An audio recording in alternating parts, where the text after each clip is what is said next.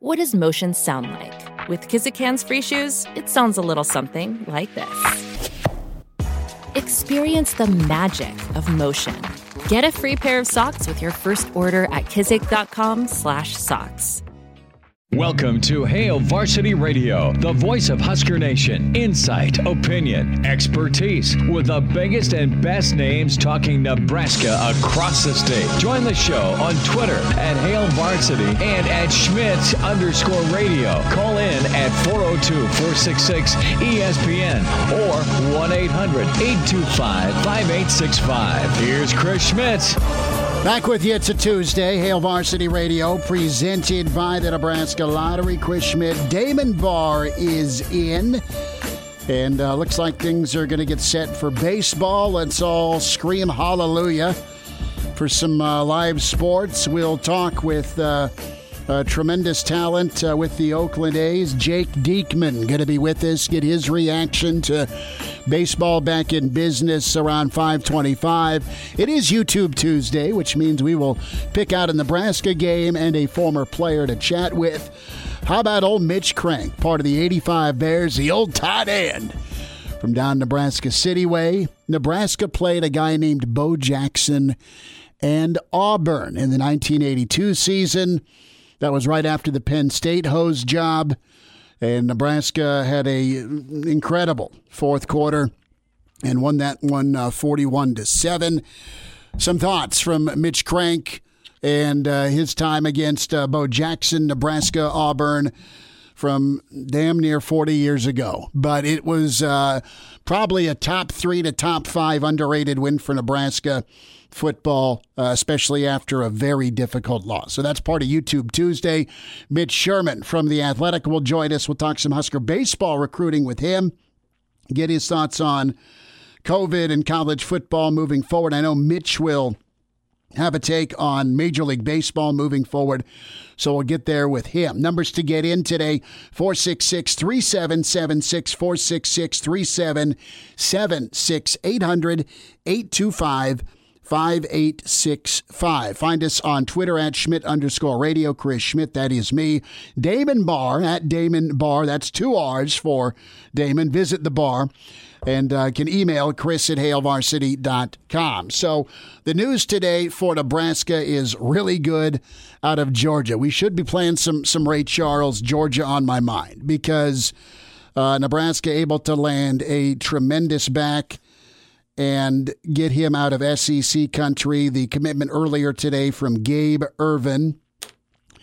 And Greg Smith was on with us last week. I think it was Friday we had Greg on, and Greg always puts out his his Greg's guys, kind of a top ten wish list slash. All right, these guys are on the radar radar to maybe commit, and he had three running backs on the list for Nebraska that Greg had kind of identified as Nebraska's in on. Nebraska wants one of these guys. And Nebraska needs a couple of running backs for the 2021 class. They get Gabe Ervin, and he's a three star kid out of Buford, Georgia. We uh, plan to hopefully talk with Gabe, his coaches, either one uh, at some point this week. We are out to, uh, as we are efforting, as they say. So that is that is the plan. But let me tell you a little bit about Gabe Ervin. And and listen, you, you can be a couple of different types of of recruiting fans, right? You can be wowed by the stars, which isn't wrong when you look at measurables and speed and competition level and camp performance. Listen, guys like Ndamukong Suh that are four and a half stars are four and a half stars for a reason. They're really good. Can you tap the potential? Can they reach their ceiling? Can they play multiple years? Can they dominate? Can they almost win a Heisman? That's the dream, right? But it is a 50 50 shot if you're good at doing well in recruiting and then getting a return on that investment as a coach. The kid will get the return on the investment educationally. So, how does Nebraska go down to Georgia and make this happen? Uh, listen, Nebraska has built up some fantastic relationships down in that SEC footprint. They've done so through Coach Sean Beckton. They have done so through Coach Ryan Held. They've done so through Coach Scott Frost. And Nebraska has been very relentless this crazy, screwed up COVID 2020 season. They have been really good at not only developing relationships, but identifying talent. Those are two monster puzzle pieces when you want to figure out a way to recruit and and get needs that you think can fit the program.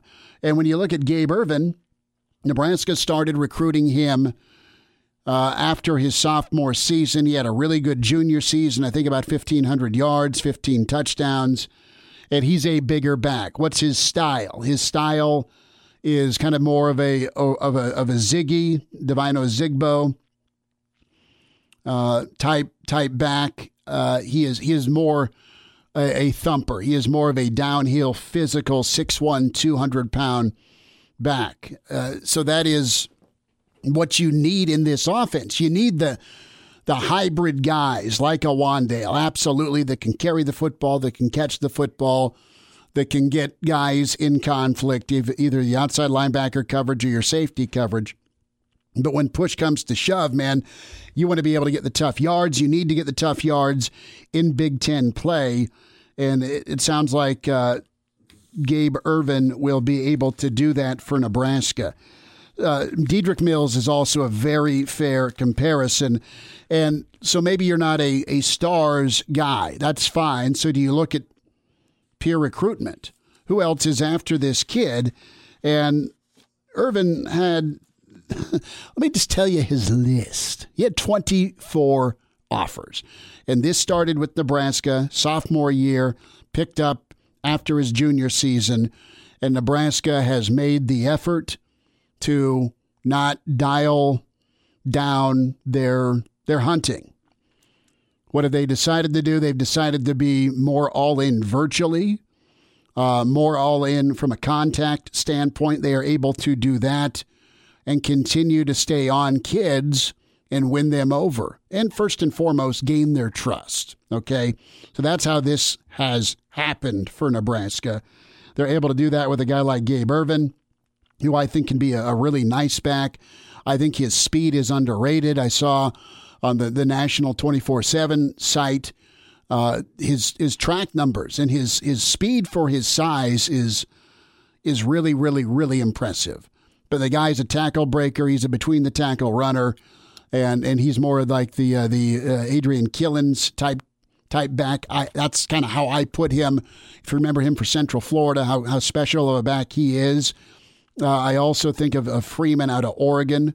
And I know he was a third round pick for the Donks. Uh, and Freeman was a, a, special combination of size and power. So Nebraska gets him. But here's the, the recruitment it was Georgia. I mean, Georgia, his home state school, and Georgia Tech wanted him, offered him. Uh, Duke and uh, Arizona State. Herm Edwards doesn't miss much when it comes to talent evaluation. He's got Arizona State winning some big games. He's got some talent down in the desert. Herm's got that NFL eye for projection, and he's got guys playing well down there. So to beat out Herm Edwards for a kid is is nice. Michigan State, Coach Mel Tucker was in. Arkansas, Colorado, Florida State. Florida State was offering Ervin as well as Ole Miss and Lane Kiffin.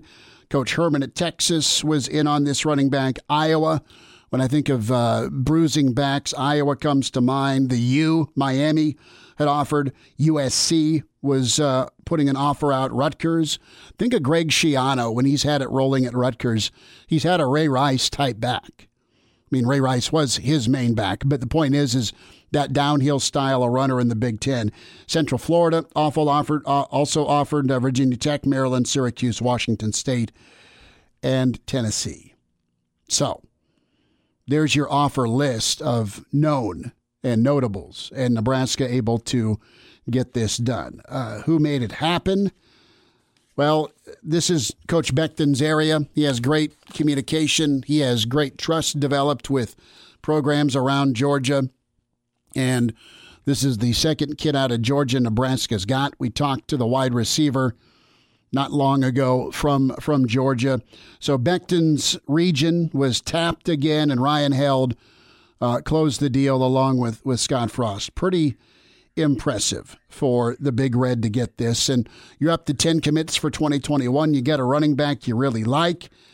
And when it came down to the decision in, in looking at Greg Smith's story on HailVarsity.com, for for Gabe Ervin, I think the difference for Nebraska was this is that it was pretty genuine. I think it was a situation where hey, these guys, yeah, they want me to go play ball for them. They wowed me with a virtual tour, even though I've never been to the state of Nebraska.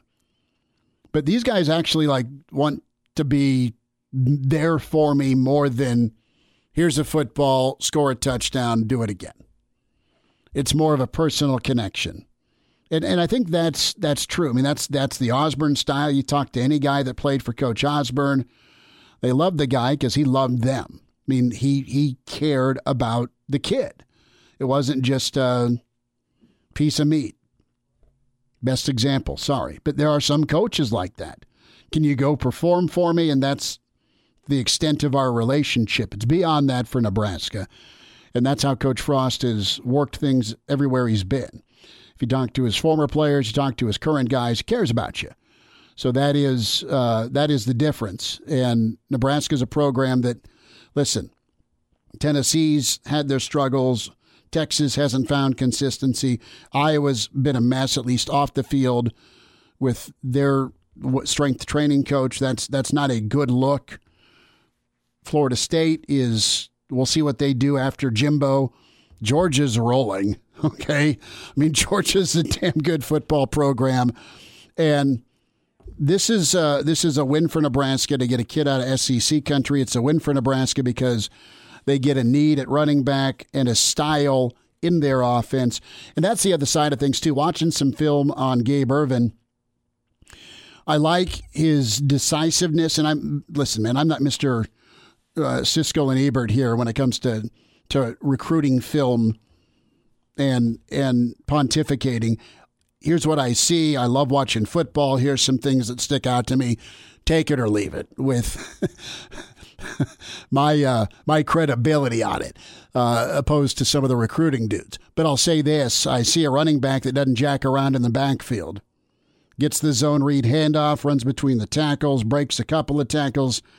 In in high school ball, he's always moving the pile forward. A few times he'll use the thigh and knee pads to, to break a tackle, and then he can get in open field. And that's where it's fair to say he's sneaky fast, right? Uh, so he can he can break off some big runs, but he's going to get you four, and he's going to get you four again, and then he's going to move the chains on it if it's a third straight carry. So those are good things for Nebraska football with Gabe Ervin. You have the why he chose Nebraska and what Nebraska is getting. We'll spend some more time with Mitch Sherman on just how Nebraska has been able to be effective recruiting here in about five minutes. Let's get on to Major League Baseball. Uh, are you optimistic here that things will eventually and actually go smoothly for MLB? Uh, Oakland A's pitcher and uh, Nebraskan Jake Diekman will be with us, but Major League Baseball, their owners voted unanimously to proceed with a season under the terms of the March 26th agreement with uh, MLB players. What that means is the following spring training will open up July 1st. Now, things got to get signed off on. That may have already happened, but it was supposed to be now uh, with things signing off and movement forward where, hey, players can say, yes, we will report by July 1st to our spring training 2.0 for facilities, and we accept the uh, the health measures. Okay, that's that's it. Uh, so we'll spend some more time on Major League Baseball. Listen, as much as I've been PO'd about the fact that owners and players can't get together, I'm excited to hear from Jake Diekman. You know his his foundation on colitis and uh, Crohn's disease, it out. We had a really great talk with Jake Diekman uh, not long ago as he did a, a fundraiser for for his foundation on Twitch. So I'm anxious to get his take. He's a Nebraskan. He's worked hard. He's a pro ball player, and and he's a, common sense guy. So let's get his take on it real quick. Uh, you have the Nebraska State Patrol. This is out from our sister station and media partner 1011 and Omaha 3 also reporting Nebraska State Patrol is responding to a missing persons report for former Husker Maurice Washington. That news was out a little earlier today. You have the State Patrol and Husker back, former Husker back Maurice Washington. He has been missing since June 19th.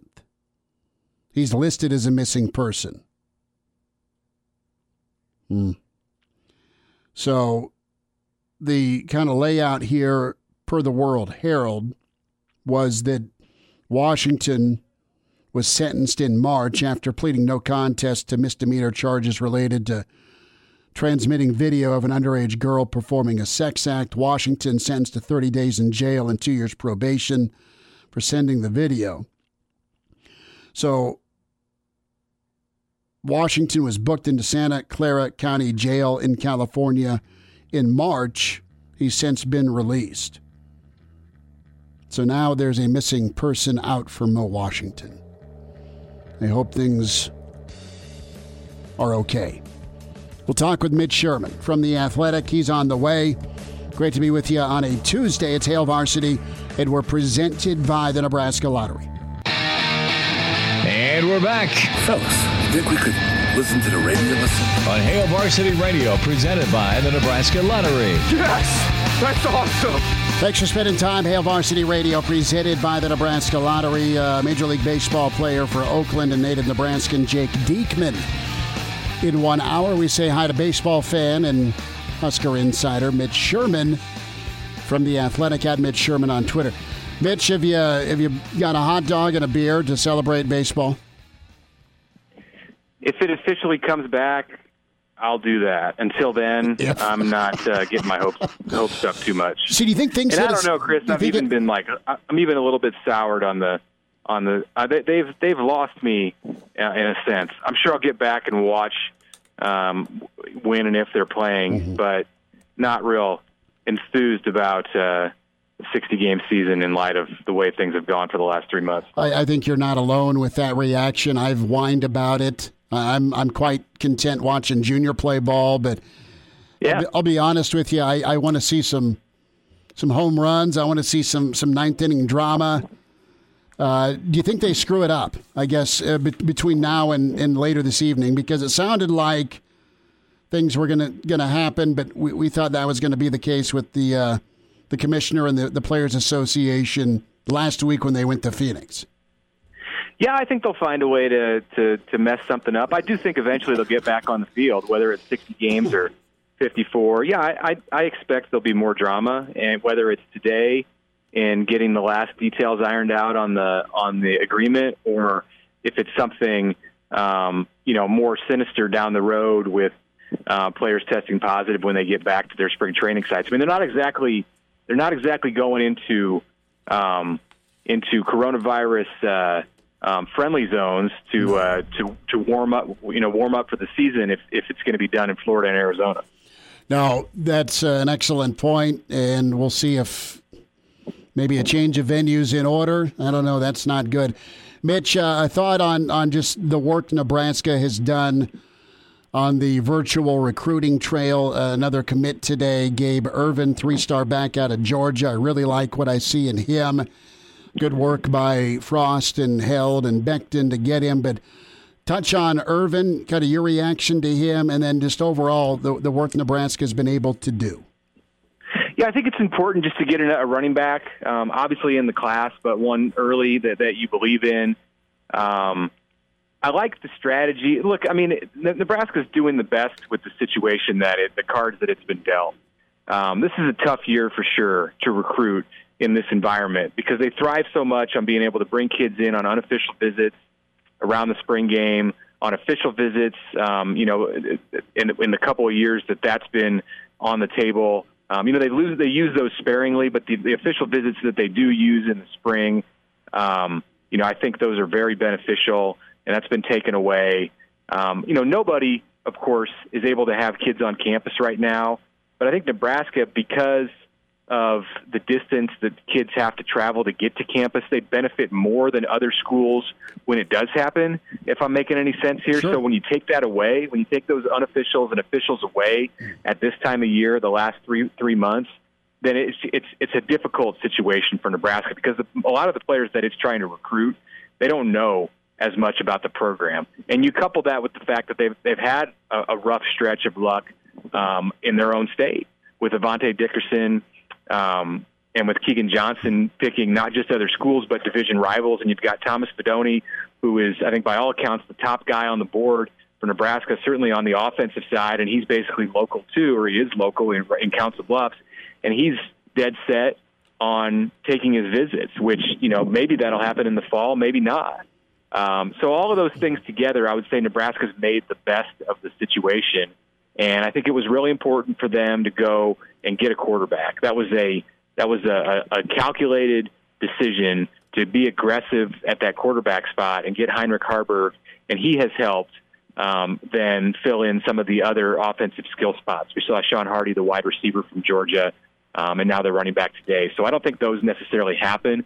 He didn't gain some momentum on the offensive side with uh, with the QB in the fold. They've done well at linebacker despite losing Chris Paul last week, and then uh, the offensive line is the other spot where they've they've uh, they've started to build a foundation. But um, clearly, some work to be done with this class with ten commits. I know Scott Frost has said it's going to be a smaller group. I'll be interested to see when all of the scholarship numbers shake out um, at you know from August on through December, if it remains as uh, as small of a class as they're they're thinking right now. From a strategy standpoint, you don't know when you're going to be able to get visitors in, so you might as No. well do what you can with the virtual visits and, and keep banging the phones or FaceTiming.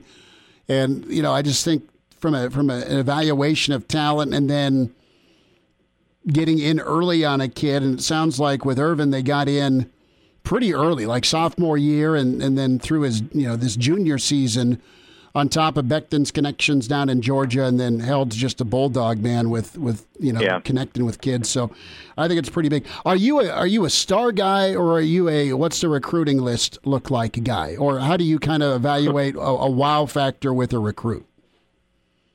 All all of the above. Okay, Um, yeah, I mean, I, I definitely put some stock in a guy if he's a four star or a five star. Um, but yeah, you, also you want to see how the other evaluators look at a player. If somebody's a three star and he's got Alabama and Ohio State and USC uh, offered him, then you know, you know, perhaps he's underrated by the by the recruiting experts. This is a more difficult year too to uh, for those star rankings and those in those player lists to be to be updated and accurate because the guys haven't been out um, doing the the combine circuit and the camps and the Under Armour things and you know the opening and all of that. A lot of those a lot of those uh, th- those those rankings come out of stuff like that, especially for the younger classes. So even like the 2022 and the 2023 classes are going to be behind on having uh, having those those recruiting lists um, put together. So yeah, in that situation, I might look even more at the number of offers that a guy has, and you have to consider what kind of offers they are too. Sometimes you'll see a player um, who's got you know 38 offers or something like that. It's you know the top 25 plus 12 more teams, 13 more teams, and uh, you know in talking with Will Schweitzer last week um, for a story I did on Nebraska's uh, four linebackers, it was five linebackers in this in this 21 class.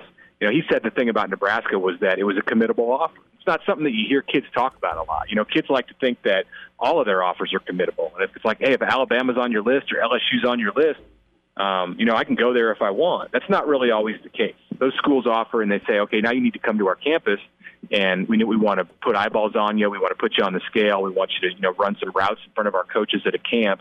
And this is this has been a year where, of course, it's that's that too has been really difficult. So you really have to consider what you're looking at when you when you check out a, a recruit's profile. You know, both from the uh, the ranking standpoint and how that's that that that's a little different this year and then in the next couple years, and then also with the offers because not every offer is created equal.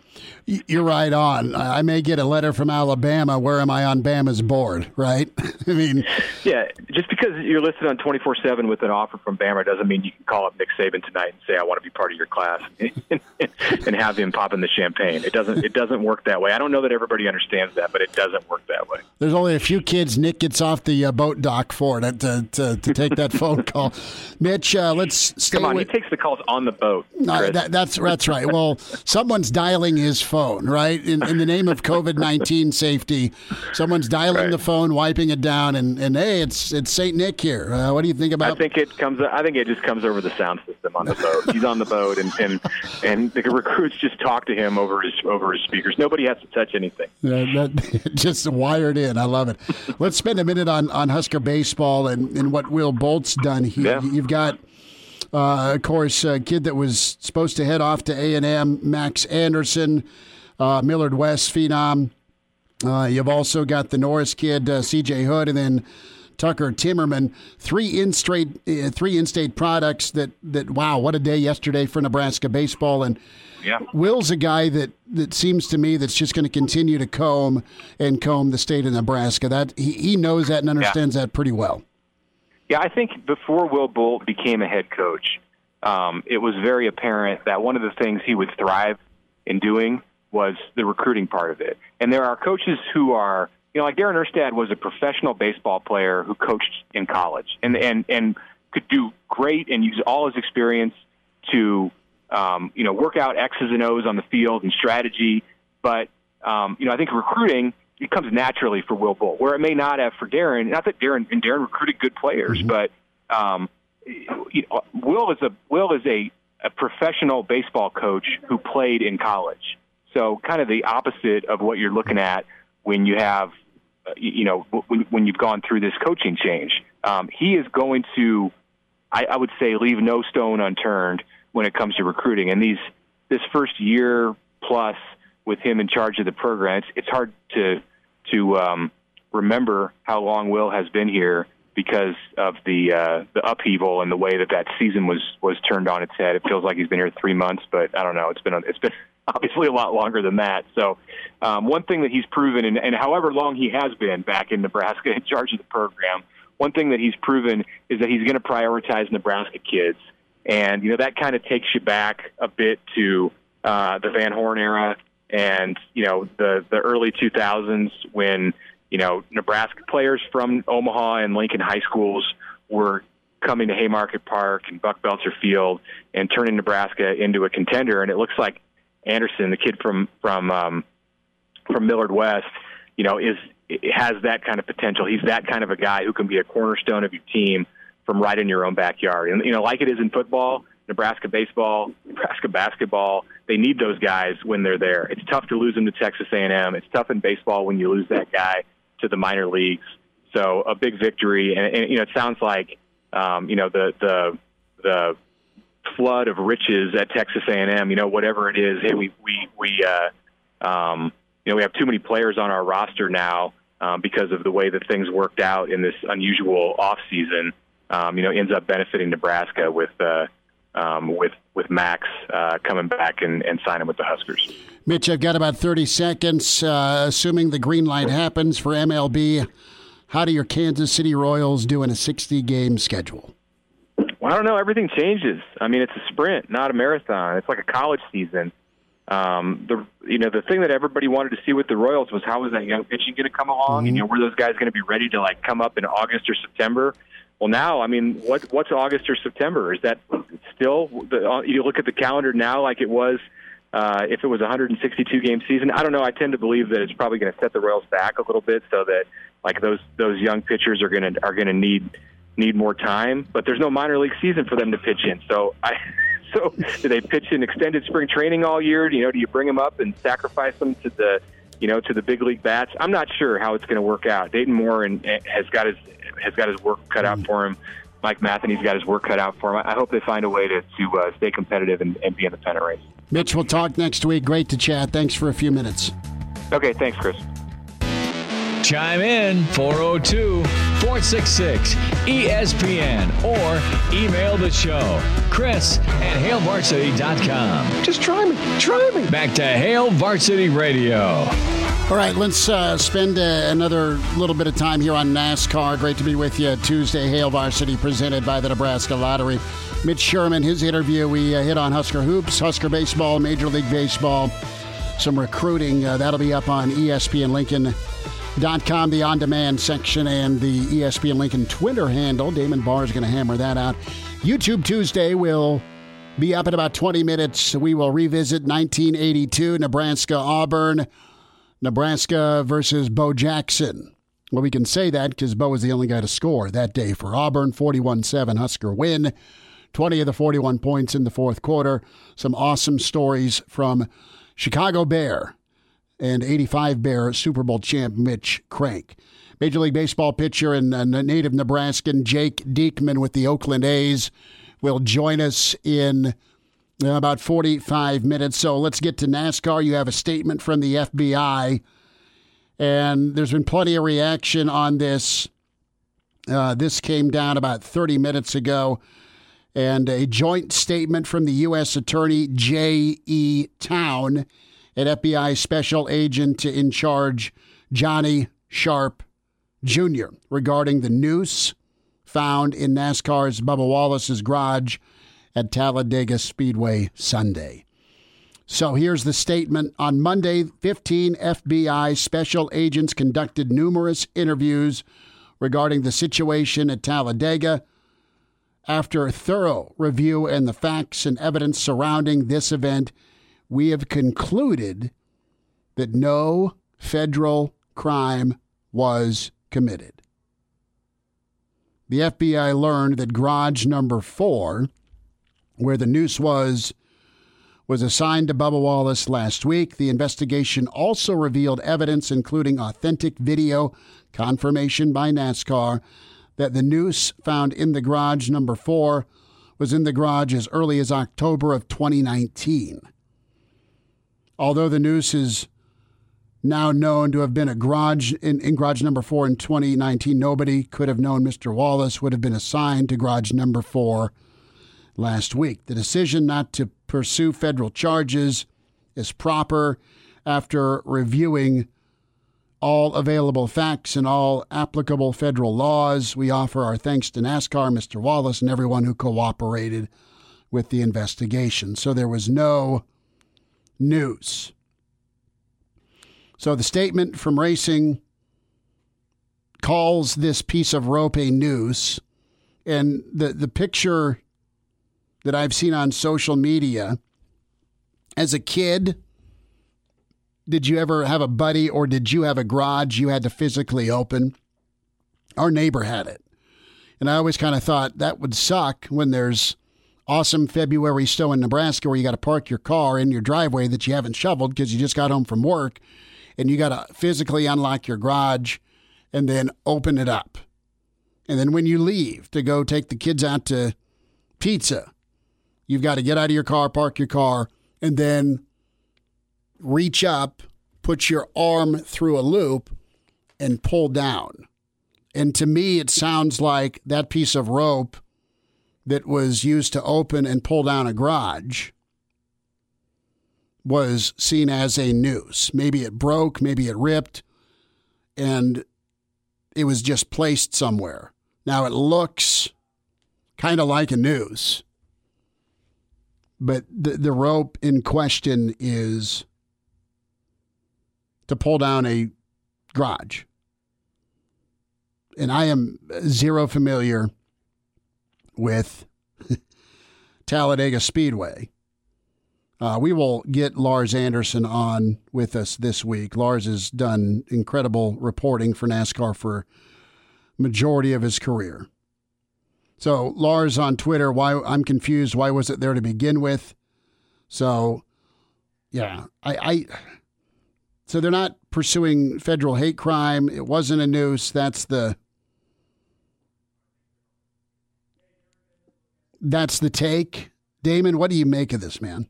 I mean, I, it's hard to tell because they, they committed an, or they didn't commit. They had an investigation. They they come out with this. It's it's impossible to say really. What, what's your what's your certain. take? I mean, you've got video. I mean, there's, there's cameras everywhere, and if someone's got a noose, fan, security, race team member, if there's Bubba that hates black people that wants to scare wrong Bubba, you know what I'm saying? I'm going with uh, stereotypical Southern redneck name. Uh, Bubba Wallace, in this instance, is a guy that has stood up to this for how many years? Uh, he's had to go to work with Confederate flags waving outside of his office. And he's been a stand up guy with a strong, strong backbone. And then to see NASCAR respond the way they've responded is incredible. And it's what you hope for. I don't know what you're always going to get, but NASCAR's responded to this the right way with support and love and inclusion.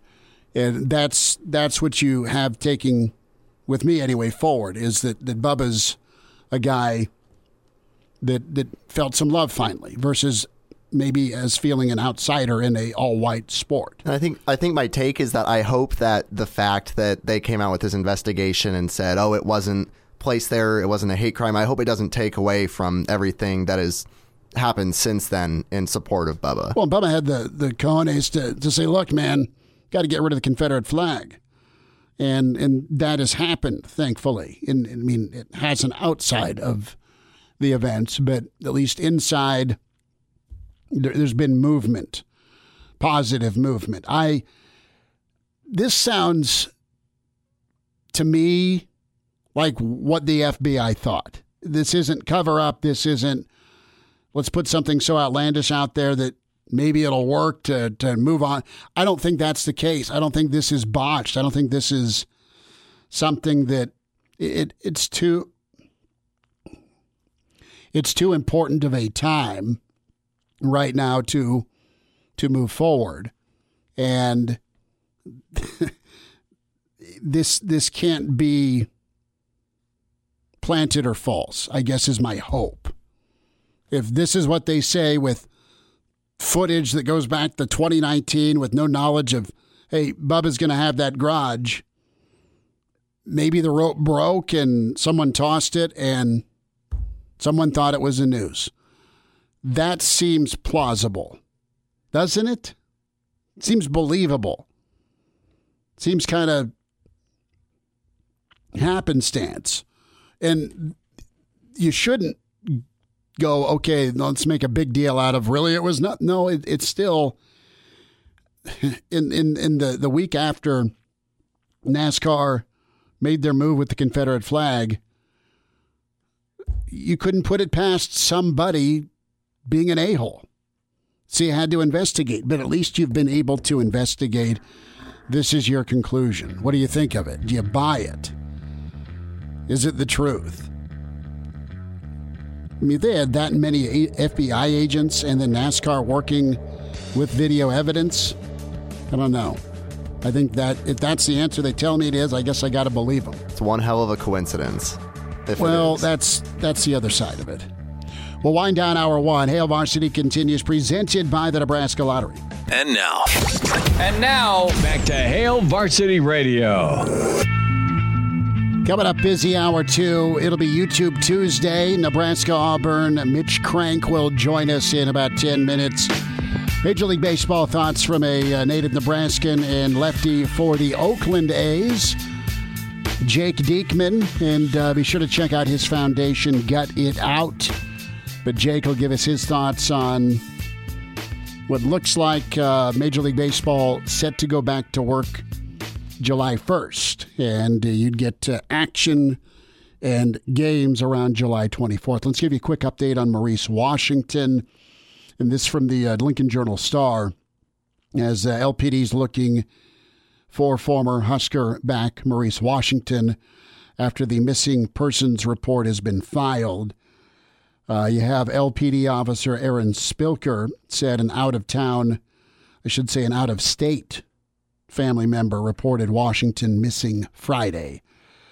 Uh, LPD did not release any other details on Washington's status. Of course, Washington dismissed from the Nebraska team in January, played two years, uh, was suspended multiple times, and uh, was charged and sentenced to 30 days in in jail out in California for the revenge porn. He pleaded no contest, two years probation.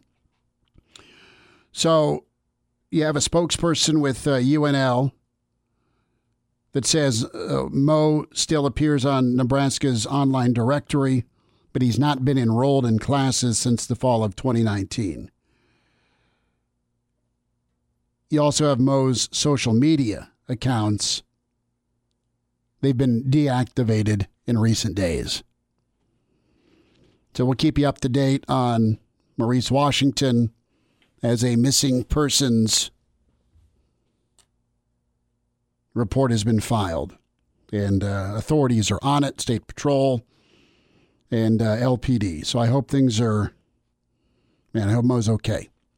Uh, 466 37 76 466 3776 800 825 5865. You've got uh, a safety at West Virginia, Kerry Martin Jr. He uh, went public earlier with allegations of mistreatment by defensive coordinator Vic Koenning of West Virginia. You have West Virginia placing Koenning on administrative leave. Uh, NASCAR, we told you the story about the Bubba Wallace investigation and the FBI deemed that a hate, ki- a hate crime was not committed. Uh, NASCAR's president is heading, hitting the podium here in about five minutes. We'll keep you up to date on on that. So the reality is this: NASCAR's done more to support Bubba Wallace in the last forty-eight hours than you could argue some have done to support Colin Kaepernick in the last four years. So there you there you go. We are loaded up for hour two. Mitch Krenk, Jake Diekman, and open phones for you. 540 uh, to 6, 466 3776, 466 3776, 800 825 5865. Let's get you an update on uh, drinking and driving, and that is please don't do it. Uh, the Nebraska Department of Highway Safety offices plead with you. They have sobriety checkpoints out for you to make sure that you are not drinking and driving. One out of three fatal crashes involves an impaired driver. Drunk driving, buzzed, or high driving, never acceptable. Get that designated driver. Pre select one. Who's driving home? Brought to you by the Nebraska Department of Highway Safety Office. Mitch Krenk, YouTube Tuesday, Nebraska Auburn. Up next on Hail Varsity. Welcome to Hail Varsity Radio, the voice of Husker Nation. Insight, opinion, expertise, with the biggest and best names talking Nebraska across the state. Join the show on Twitter at Hail Varsity and at Schmidt underscore radio. Call in at 402-466-ESPN or 1-800-825-5865. Here's Chris Schmidt. Back with you. It's hour two. It's Hail Varsity Radio, presented by the Nebraska Lottery. YouTube Tuesday. We've been doing this all spring and now into the summer, where we look at a, uh, a past Nebraska game and talk to a player or coach that was a part of it. We welcome in the uh, Pride of Nebraska City.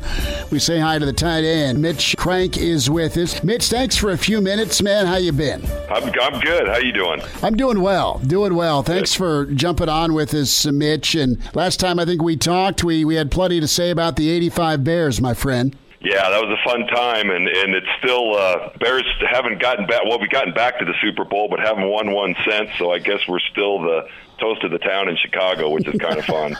That's good.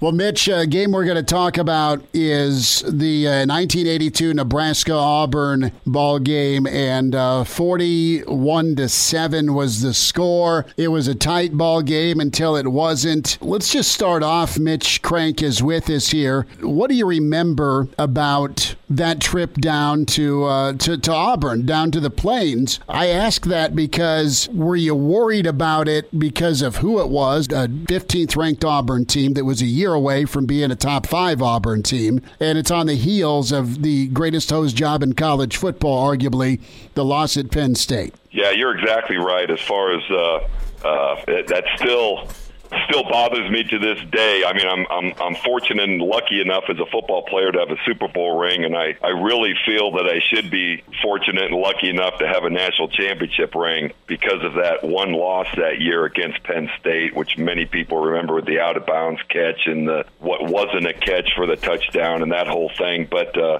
and if we had replay, if you know if if if we had replays of course that would have been different. But that's what made this game real interesting because we were coming off of that. There's a lot of pent up fr- frustrations and and and um, and kind of the unknown.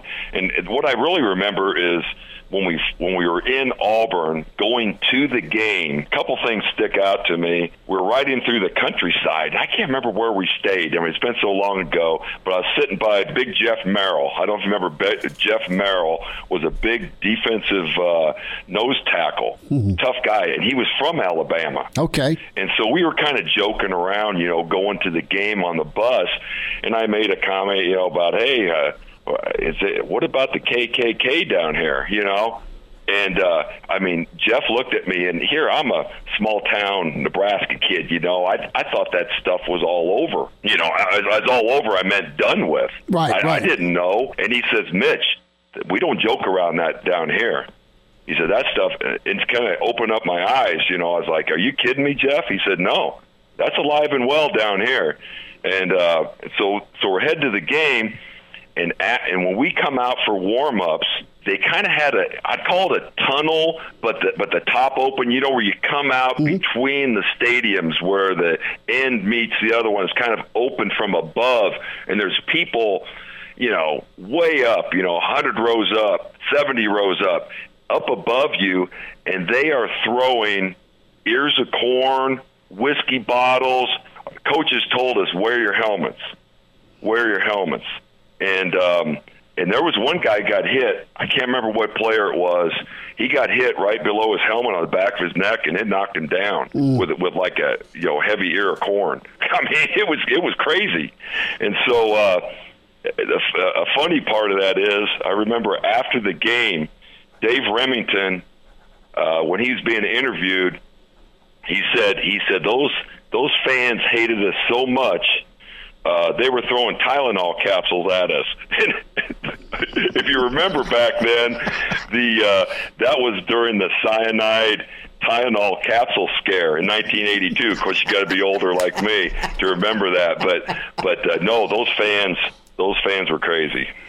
Mitch Krenk is with us, tight end for Nebraska and uh, with the Chicago Bears. YouTube Tuesday, we're remembering Nebraska's demolition of Auburn, 41 to 7, 1982. Bo Jackson scored the only touchdown for Auburn.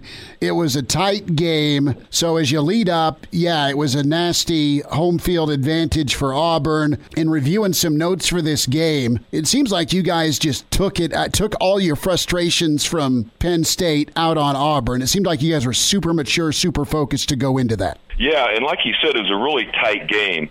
I remember, and again, you don't remember everything when you mm-hmm. get this this many years out, but there's always little highlights that I remember. Back then, that was my senior year, and Jamie Williams was the other tight end. So Jamie and I ran plays in and out a lot, mm-hmm. and I remember about uh, two or three minutes left in the in the second, you know, before half in the second quarter two or three minutes left. We it was the ball was on our side about midfield, and I can vividly remember this because Coach Osborne. It was third and twenty something. I mean, we were third and 20 something, probably going to have to punt next one, you know. And Coach Osborne calls this pass play, tells me to run in a pass play. And I remember running in thinking, well, Todd Brown runs a hook and go on that pass play what kind of defensive back? It's funny how your mind goes, you know. what kind of defensive back would bite on a 10 yard hook, on a hook and go, when it's third and 22 or whatever? Well, we called the play, and uh, we run the hook and go, and Todd Brown goes for a 50 yard plus touchdown pass. Wow. So right then I figured that's why Coach Osborne's calling the plays and not me. so it's it's it's uh, it's third and O Street, and the stop and go works to perfection. Did that put you guys up going into half? I think 14 to 7 Yeah, if, I, if my yeah, memory's right. That that was a big play right there before half. And and I and I believe as far as the game goes, we uh, I think we scored maybe once in the third quarter, you know, to go to go up 21-7 and then and then in I guess in typical fashion back then, mm-hmm. we just wore them down obviously because we took it to them. Our defense took it to them in the second half, especially the fourth quarter, and the offense we just controlled the ball and kept it away from them. Uh, you mentioned Bo Jackson. Yeah. Um, here's here's a funny second. I was the kind of player that I didn't really look at all the other names and stuff. I was so concerned and focused on just doing the best I could do. You know, so a lot of times looking back, they had Lionel. Remember Lionel James, Lionel Little Train James, they called him, and uh, he was he was the older running back, and they had this. I didn't even know about Bo Jackson. He was a freshman, but I do remember this. There was a play in the game, and we're on the sidelines on offense, right? So they run. Auburn runs a pitch play, and this big running back takes a pitch, and he's running up the sideline, and our safety, who was Brett Clark, who was my teammate in Nebraska City too, oh, and great friend Brett Clark, All American, and Brett could fly. Brett was like a four three forty guy at six foot three. Brett had the angle on him, and he beat Brett. Luckily for us, there was like a holding call, and it was called called back. Well, I remember I looked at a roster on the side. I said, "Who is that?" Number thirty-four. I looked at I looked at the roster, and I told my told one of the other teammates on offense. I said, "Who's Boo Jackson?" Boo Jackson. What, what? Who is this guy? He's just a freshman. Well, it was Bo Jackson. Well, and that's the thing. I think uh, with Coach McBride and the black shirts, I think Auburn only had like 40 yards of offense or rushing in the second half against the Wishbone because you guys had seen that against Oklahoma. But Bo was. Bo was going to go on to like lead the SEC in rushing as a freshman or something crazy. Exactly. right? Yeah. And he had like 18 yards. That's it. And And I'm sure I'm sure the coaches knew who that guy was, but us as other players, a lot of us, we we didn't know about a Bo Bo Jackson. Heck, I didn't know. I thought his name was Boo. Well, I tell you what, Mitch Mitch Krenk is with us. YouTube Tuesday. We're talking Nebraska Auburn eighty two. That's just people. When you when I think of Bo Jackson and, and the you know the ESPN thirty for thirty, there's so many just big time athletes, players, coaches that they remember the first time they saw Bo. Right? It was Right. George Brett going, he hit the freaking scoreboard, you know, during batting practice at Kauffman, or Howie Long saying, yeah, he turned the corner and was gone. Because I think Bo still has the fastest combine, combine 40 at like 429. It was insane, you know? Well, I, I was going to say, and I I wouldn't doubt that at all because, I mean, think of how many great players. Um, you guys played against. that we were we were fortunate to play against. I mean, Kurt Warner just the week before. Mm-hmm. Yeah. But Bo Jackson just put it this way: I've never before searched for a program on the sideline trying to figure out who somebody was during a game, and I don't think I ever did afterwards. I mean, I I thought, who in the world is that guy? And- I mean, he was as a freshman, he was so big, so thick, but so fast. It, it, yeah, unbelievable. Think about this: who was on the field carrying the football? Should be Hall of Famer Roger Craig in the NFL. He's not, and that's a joke. Exactly. Heisman Yeah. winner uh, Mike Rozier, future Heisman Yeah. winner Bo Jackson, and then you got number one draft pick Irving Fryar. I mean, Yeah, and then I, I'm sure. I'm sure Lionel James. I, I I don't know his history, but I'm sure he played in the NFL. He had and, to, yeah. And uh, and uh, it just and that's just that's just the backfield, you know. and um, 'Cause you got- yeah, so you it was uh, it was Stein- a lot of great great players. It was a it was it, it was a lot. Obviously, I got some gr- great memories mm-hmm. from it. You know, with with all the stuff that happened and and things. There, there's some games that you think back and you don't really hardly remember mm-hmm. them at all. But there was those those items that I mentioned that uh, just stick in your memory. Mitch Krenk's with us. A couple more minutes, and it's YouTube Tuesday, Nebraska, Auburn, 82 41 7. So, Mitch, let's speak to the schedule real quick. And your era at Nebraska, you walk on and you say, I want to play football for you, Coach Osborne. He lets you walk on from Nebraska City. You earn your way to a lot of reps. You worked hard, and you were a, a vital part of the offense for Nebraska. Could you have, have imagined that that non-conference schedule you guys had? I mean, think about your career, all the teams you played between Iowa and Auburn home and homes. Uh, maybe the tail end of, of Bama. I don't know if you if you got a chance to, to see Bear Bryant or not in the 78 79 or 77 78. But Florida State, Iowa, Oklahoma was really good then. Okie State with Jimmy Johnson was really good then. You guys had a loaded schedule. We talk about Nebraska's 2020 schedule if we get to play it. Um, right. what, what you guys, what you were a part of during your time at Nebraska, I mean, some of the best non-con years ever. Yeah, it, it, and you know what's interesting is at the time we just as players we didn't know any difference. We just thought that's the way it was. You know, here's you know because every year we had those kind of schedules. You know, and and it was just such a different era. You even look at games on TV. Very few games. I think two to three games a year. We of course always the Oklahoma game was on TV. Mm-hmm but people don't realize it wasn't every week. You know, the young young folks now, it wasn't every week like it is now. You just turn on the TV and watch the game. You're talking. I, I, I might not. I don't know if that game was even on TV. I don't know. Um, to be quite honest, because there was games. I know the Penn State game was, and I think there was some type of regulations that only a certain amount of games at that time could be on TV. And um, so so it was just such an interesting time, uh, you know, to, to play. Mitch, last thought here, and I remember Fox Bryant telling me this story. Uh, about what he witnessed in Auburn on the bus, and it was a full moon, is what he told me. And were you uh, were you on that bus where an Auburn fan stopped the bus, dropped his pants, and mooned the team after the beatdown? I don't think I was on that bus. I probably would have remembered that, but but that does not surprise me with those fans. Um, I wish I remembered. Uh, they got a name for where they tailgate, and um, they have one heck of a tailgate area. And um, to this day, um, what what do they what do they call it? War Eagle? Yeah, War Eagle. to this day, I don't I, I don't know what War Eagle is. They're the Auburn Bulldogs. What is War Eagle? I, and they, I remember that always. People were yelling War Eagle at us, and I'm going, are they the Eagles or the Bulldogs? I don't quite I think they're the, this, but they're sure the Tigers. they're the Tigers. oh, Tigers. That's right. Tigers. I'm sorry. No, yeah. But, no. Well, put it this way: I knew they, I knew, I knew they weren't the Eagles. that's funny.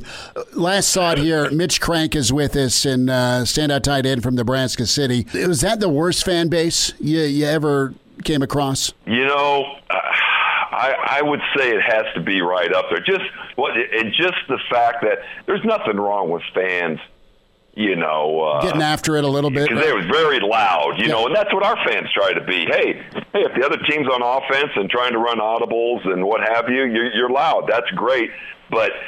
Um, and we've had stuff thrown at us before, but not like that. I mean, that was pro- that's that's got to be um, right up there with the worst. I would say I would say the worst fans um, that I've ever seen was was Miami during the during the glory you know during their glory days. Sure. That that that was that. It, it, we'll talk another time on that. But Miami was we never played Miami, but I went I went there as a as a fan. Sure. You know, in the mid '90s to the Orange Bowl when we beat them, there was fan behavior there that was probably worse than uh, Auburn. Mitch Krenk. Mitch, we'll do this again. Thanks for a few minutes today. You bet. Hey, thanks for having me. Gotta love Mitch Krenk, the uh, legend of Bo Jackson. Jake Diekman, Oakland A's pitcher, next on Hail Varsity.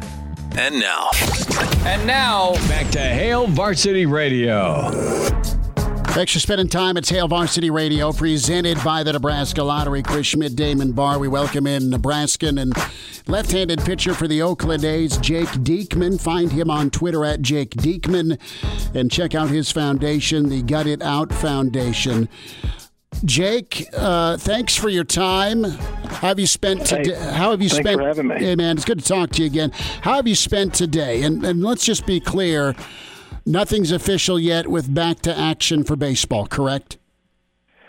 Uh, I mean, I feel like we're really close. Um, I threw a bullpen at noon. Um, then I came home. They were going to meet around three or four o'clock here. Uh, I guess that meeting's still going on. Hopefully by, and hopefully in a couple hours, it's uh, finalized, and then uh, we can actually like get to work and pack up here and move to Oakland. Jake Diekman is with us, pitcher for Oakland, native Nebraskan. So the the agreements in place to to return to play, or I should say, get get to spring training July first. That said, what what's the hurdle to your knowledge right now with health and safety? Because COVID's just gone crazy in in a lot of parts of the U.S., specifically the spring spring training sites. Uh, I don't honestly know. Um, I know all the player reps. Each team has a player rep. They're probably on the phone call, and then they have like a subcommittee of eight. So there's probably 38 people on that call right now. Okay. Um, I don't know the exact what kind of the holdup or what's taking so long. Um, I know the the rise in COVID is definitely concerning. Um, it's, I mean, like the state of Texas is booming again with it, and they can have up to like 50% occupancy. So if we go to Texas, are there going to be 20,000 fans in the stands? Because I don't feel like that's the safest thing. Um, so little stuff like that, it probably gets ironed out after we actually like finalize it. Mm-hmm. Okay. Um, because July 1st, and then supposedly start like the 26th through the 29th, something like that. Mm-hmm. Uh, once we start there, once we actually get to spring training, three weeks later, the 29th, 28th, whatever it is, um, we'll be talking and like finalizing more like logistical stuff. I feel like at that point. Jake, what's this been like for you? How have you you uh, dealt with this as a guy who's worked his whole life to be a pro ball player, and you've got this perception war out there? It's the owner's fault. It's the players' fault, and it seemed like things were going to get done, and then things were put on hold. The country wants baseball back, but it's also frustrated. Kind of paint your feelings, if you could, through this whole ordeal. Uh, honestly, it looks terrible from both sides. Um, owners and the players, I feel like, look like bad guys. Um, if all of this could have been handled behind closed doors, where proposals are just handed out and not leaked, and um, sources don't give up information and stuff, it'd probably look a lot better. Um, just all the stuff going on in the world. Um, baseball probably shouldn't have been talked about this much. There's other subjects of uh, life that need to be talked about a lot more. I feel like, Sure. and uh, just the back and forth that the players and owners had with each other, it did not look good. But hopefully, July 1st, when we all can actually start our spring training 2.0, um, people will be excited that baseball is going to come back. Jake Diekman's with us, uh, left-handed pitcher for the Oakland A's and native Nebraskan, joining us here as we're on the verge of baseball getting back. Hopefully, things get ironed out, nailed down, and we've got a, an official official release uh, here in a couple hours. Jake, are you concerned for your health and safety? uh, moving forward here. What what's going to put you in a in a good uh, headspace uh, moving forward with a shortened season? Uh, for me personally, I'm in the high risk. Uh, I would have the option of not playing and getting paid and getting service time. Um, but I could never do that. Uh, so for me, just playing like, okay, how many times are we going to get tested? Um, how clean is like the clubhouse going to be? Like, what are the rules like when we're on the road? Like, that's another big thing. Like, are we doing like the three divisions that they're going to mix and match and like make basically like geographically? Um, is it is our division from Seattle over to Denver down to Arizona, just like basically the West Coast, or are we the schedule the, the same? So on July 29th, if we're supposed to be in New York, are we flying six hours to go play New York? Just a lot of that stuff, like it's kind of weird. Um, when we check into a hotel, are we gonna have to wear a mask everywhere? Can we leave the hotel at any point? Just like random stuff like that, we really, so far, we have no idea how that's going to be played out. Any any guidelines or any what what if you could put the uh, the let's fix baseball hat on for a second? How would you like to see it? Uh, I think it'd be a lot safer, in my opinion, to do like the West Coast, uh, the Midwest, and then the East Coast division like that. Mm-hmm. Um, I think you could use maybe just for this year. Um, I think you could possibly use that just to cut down on travel, cut down on. I don't even know, but I don't. I, st- I still don't know what you're going to do with like going on the road.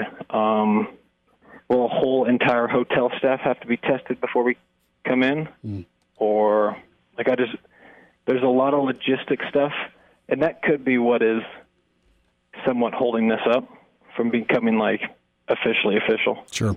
Um, but yeah, I have no idea. I know, like for me, if we're playing catch or hitting BP, um, we might have to wear a mask. I I wouldn't be like so against that, Okay. but in like Kansas City or St. Louis or Texas where it's 110 during BP, you're gonna have a player wear a mask. Um, instead of having them wear a mask, why don't we just spread out and make sure they're eight, ten feet apart? Um, I don't know. There's a lot of logistical stuff, like little stuff like that. Like let's say spring training 2.0. Uh, we take pitchers fielding practice, and we're kind of like all on one side, either left uh, left field line or right field line, like in the infield. Do we have to be spread out all the way down, or can we not like be anywhere close to one another? Jake Diekman's with us on it's- Hail it's Varsity. No, it isn't. I appreciate you like being so thorough with this. As far as the 60 games, what's your reaction to that? I, it's very doable. Like, um, hopefully, we can somewhat like control COVID rising again. Um, because it's, it's going to be a lot of moving pieces, and I don't know if once we get started, if everything's going to be shut down. I think this just might be a rolling thing where once we're started, hey, we're going to try to get to the finish line no matter what. Um, there's a there's just a bunch of like little stuff that like players think about, but I don't know like if non like players that have to do it think about like are we going to have to take our own baseballs to the bullpen because no one say Liam Hendriks who who's our closer he's not going to want to throw with balls that three or four other guys have already thrown with he like as players, I don't think we'd really care. Mm-hmm. But for like a health and safety reason, like that's probably not the smartest thing to do. Um, I read somewhere where, like an hour ago, where we instead of licking our fingers, we could have like a wet rag in the back of our pocket. I mean, that just seems stupid. but again, with health and safety, you understand where it's coming from. But I get what you're saying, Jake. I've got about two minutes before my segment ends. I don't want to cut you off, so I'd love to spend a few more minutes with you, real quick, from a from a prorated standpoint and, and the money aspect. Um, are you okay with 37%? That's kind of the number that that is going to be moved forward, and then the, the postseason staying where it's at. Uh, yeah, I mean, it could have looked. We could have bickered. They could have bickered more. Mm-hmm. Um, we came to somewhat of a, conclu- a conclusion, um, but I feel like the biggest hurdle now is to make sure that the players, the coaches, the trainers, um, the front office that comes on the road, that everyone can stay healthy. And there's protocol. Say if a guy gets it, what's the protocol? Um, is he just shut down for two, four, six days? Like I don't know what's going to happen there. Two week quarantine um, or isolation, right? Yeah, because you can't like try to put on this big production in 66 days where we're going to play 60 games and not think that someone's going to get it. Like it's it's going to happen. Well, so and you've got there needs to be rules and regulations that need to be put in place so everyone is safe. And you've already had what Philadelphia and Toronto shut their spring training down because of COVID cases uh, popping up. Uh, Jake, hang, can you give me five more minutes on the other side? Yeah, I'm good. All right. Hang on the line for me. Jake Diekman yep. uh, with us on Hail Varsity Radio, uh, pro ball player with the Oakland A's. He is uh, good stuff. He is a Nebraskan, and he has laid out uh, where he's at. Kind of a, a waiting game right now as there's one last hurdle when it comes to health and safety. The Players Association agreeing to report to training camps July 1st. And also, yes, let's play that 60 game season. The two sides still discussing health and safety protocol, that per ESPN. Jake's really awesome for coming on, and we'll spend a couple more minutes with him. I want to go back to something he said about his health and his safety and his high risk, and also give him a chance to spend a minute on his foundation Gut It out. Major League Baseball on the doorstep are returning. More with uh, baseball pitcher Jake Diekman. He's in his 30s, but sounds like he was born with a stogie in one hand and a brew in the other. Now, say my name. It's Schmitty on Hail Varsity Radio. I got the body of a taut, preteen Swedish boy. Talking with Jake Diekman, uh, native Nebraskan and pitcher for the Oakland A's. Uh, Major League Baseball on the doorstep with the Players Association and the owners getting back to baseball spring training July 1st. There are still, still a couple of, of hurdles uh, when it comes to health and safety, and Jake Diekman's kind enough to give us a couple more minutes. Jake, uh, you mentioned earlier in our interview about health and safety, and, and you're in a high risk category. You, you wouldn't feel right not earning service time or, or taking money. I'm going to ask why, and I and I understand that your your your reasoning for that, but it's also understandable. Just kind of explain what goes into your decision to to, to, to move forward and, and want to play a shortened season. Uh, it has more to do with like the 25, well, maybe like 28 30 guys that mm-hmm. you go to battle with every day. Um, as a competitor, you feel like you can somewhat make a difference in the game. So, I mean, the thought of watching maybe the team lose a game five to four when you think that you can make a difference, or say they they win the World Series and you decided, okay, um, for like my health and safety, I'm just going to like opt out. Hey, I have all the respect for the world if that's the decision like guys make. But even though I'm on the team and I opted out, I couldn't celebrate like making the playoffs or like making it deep into the playoffs and winning a World Series if I wasn't actually participating. Like the thought of winning the World Series or making the playoffs again outweighs any like health and safety risk that I I have, and I would just feel better like actually physically earning it. Sure.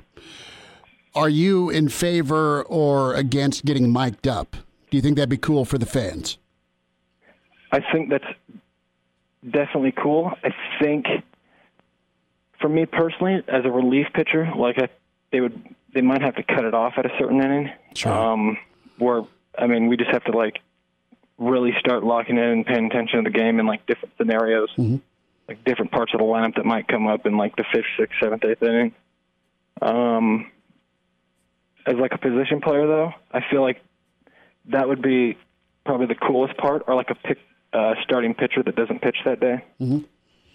That'd be um, I I feel like that would be really good. Say like Walker Buehler's on the mound, but Kershaw's in the dugout, mm-hmm. like, and he decides to get mic'd up like that would be really cool insight to see. Jake, uh, tell folks about Gut It Out, your foundation, real quick. I know we spoke uh, as you had a Twitch uh, event where folks logged on and raised money, but if folks are new to your foundation or just hearing you for the first time, give folks a quick rundown so they can help support it. Uh, Gut It Out Foundation is uh, we bring education and awareness to Crohn's and colitis and IBD. Um, I've had colitis since I was 10 years old. I'm 33 now. Uh, in 2017, I had my colon removed, and uh, we decided to start a charity to start raising uh, just money and funds for trials or hospitals or different organizations that we saw fit. Um, yeah, we did a. I was going to do a 10 hour stream on Twitch. That got short like six and a half hours in because we were in a tornado warning and the siren was going off. Yes, we were. and my wife's like, uh, you hear those sirens? And I have like my headphones on and she has to come down and like physically take them off me. I'm like, what's going on? She's like, oh, there's a tornado uh, like five miles south. I was like, all right, guys, I got to go. there till the end, man. I love it. I love it. Folks can uh, find uh, Gut It Out on Twitter at Gut It Out DN and uh, info at uh, gutitout.org and uh, gutitoutfoundation.org is where you can log on. Uh, Jake, we'll get caught up again. Best to you and best to, to Oakland moving forward. I hope this thing gets hammered out tonight, and I can't wait to see you on the mound. All right. Thank you very much. Hopefully tonight or early tomorrow. Absolutely. Jake, take care, bud. Thank you. You too. Thank you All very much. There he is. Jake Diekman with us, native Nebraskan and uh, relief pitcher with the Oakland A's. There's your up to the minute, and they're still hammering out. And he laid out very valid and real concerns about health and safety. I mean, and I just think about it with my my kid's team. He's he's the Lincoln A's and junior, just how the first weekend went with social distancing and kids in the stands and parents on chairs and spread out, and it it worked well. We had a, a tournament in Omaha, just kind of off of uh, 95th and West Center on on Sunday, and so far so good. Everyone's healthy. Things are disinfected. The coaches are following great medical advice. With Major League Baseball, it gets crazy. His point about okay, if are, are you going to have half a stadium full in Texas? Uh, do we need to rethink Florida and and Arizona as spring training spots? And his take on do you kind of reconfigure the division so you have a West Coast, a Midwest, and a in a, in a Northeast setup? Just to, to eliminate some travel, and I think a, I think a Oakland's division anyway.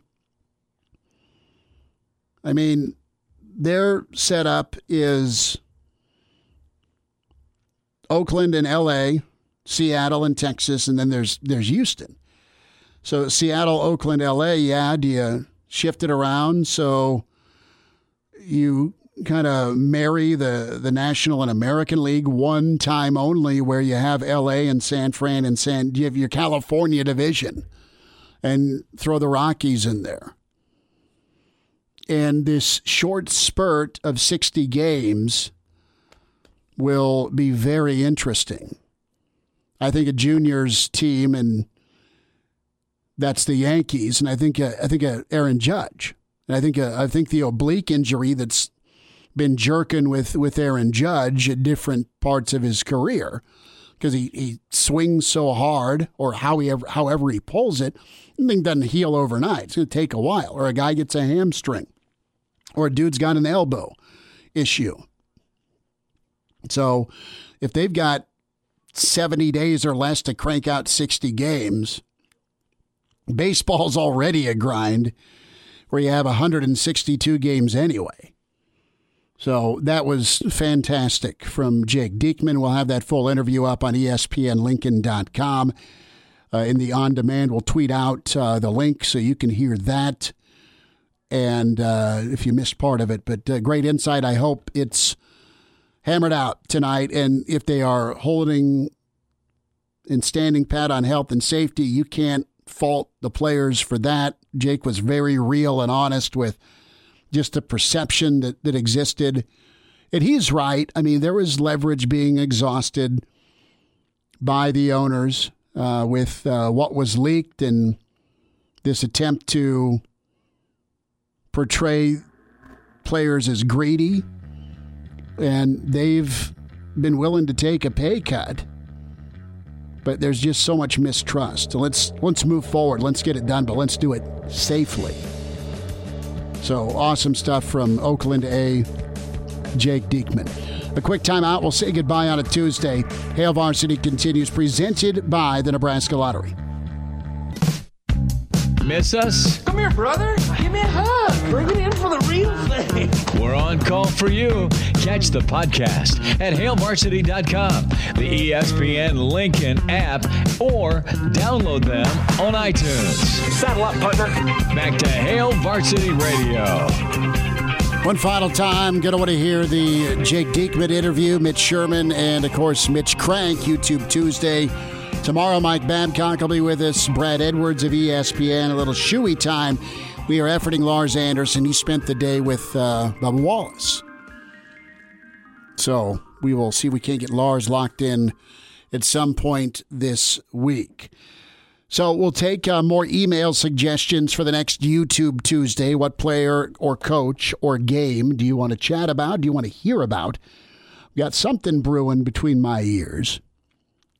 But always happy to take your suggestions. Chris at hailvarsity.com. Damon, what does your Tuesday night look like? I always like checking in. Is it uh, takeout? Are you going to fire the grill up?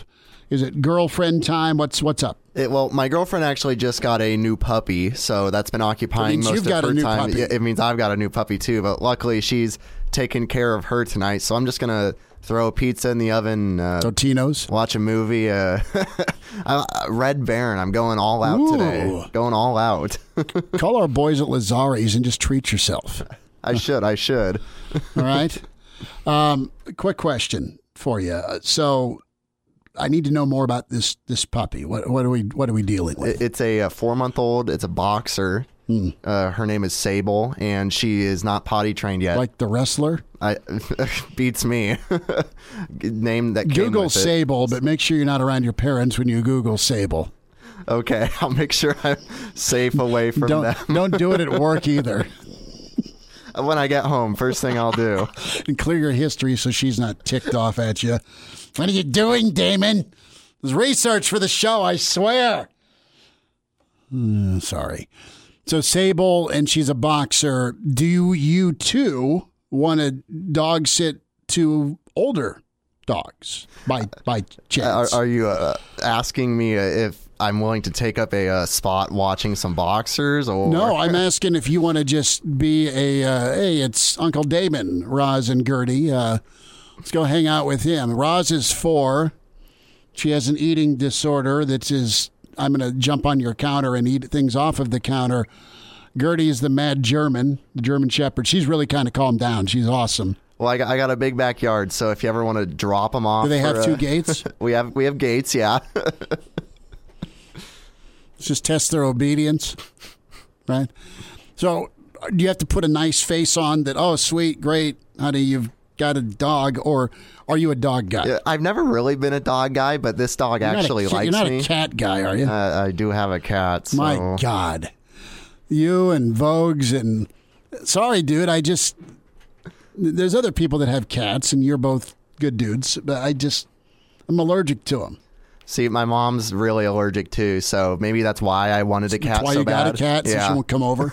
well, no, just because I was never allowed to have one. well, what do you have for your cat? uh, she's uh, about a year old now. Uh, she I thought she was a Bengal when I got her, to, but she must just be like a tabby because Did you name her Burrow?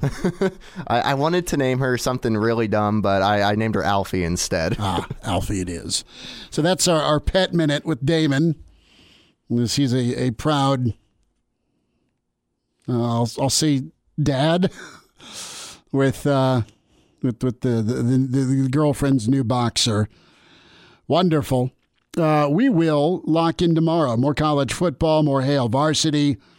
Uh, we'll keep you updated on Mo Washington as the search is out for him. And uh, talk to you tomorrow at 4. Thanks.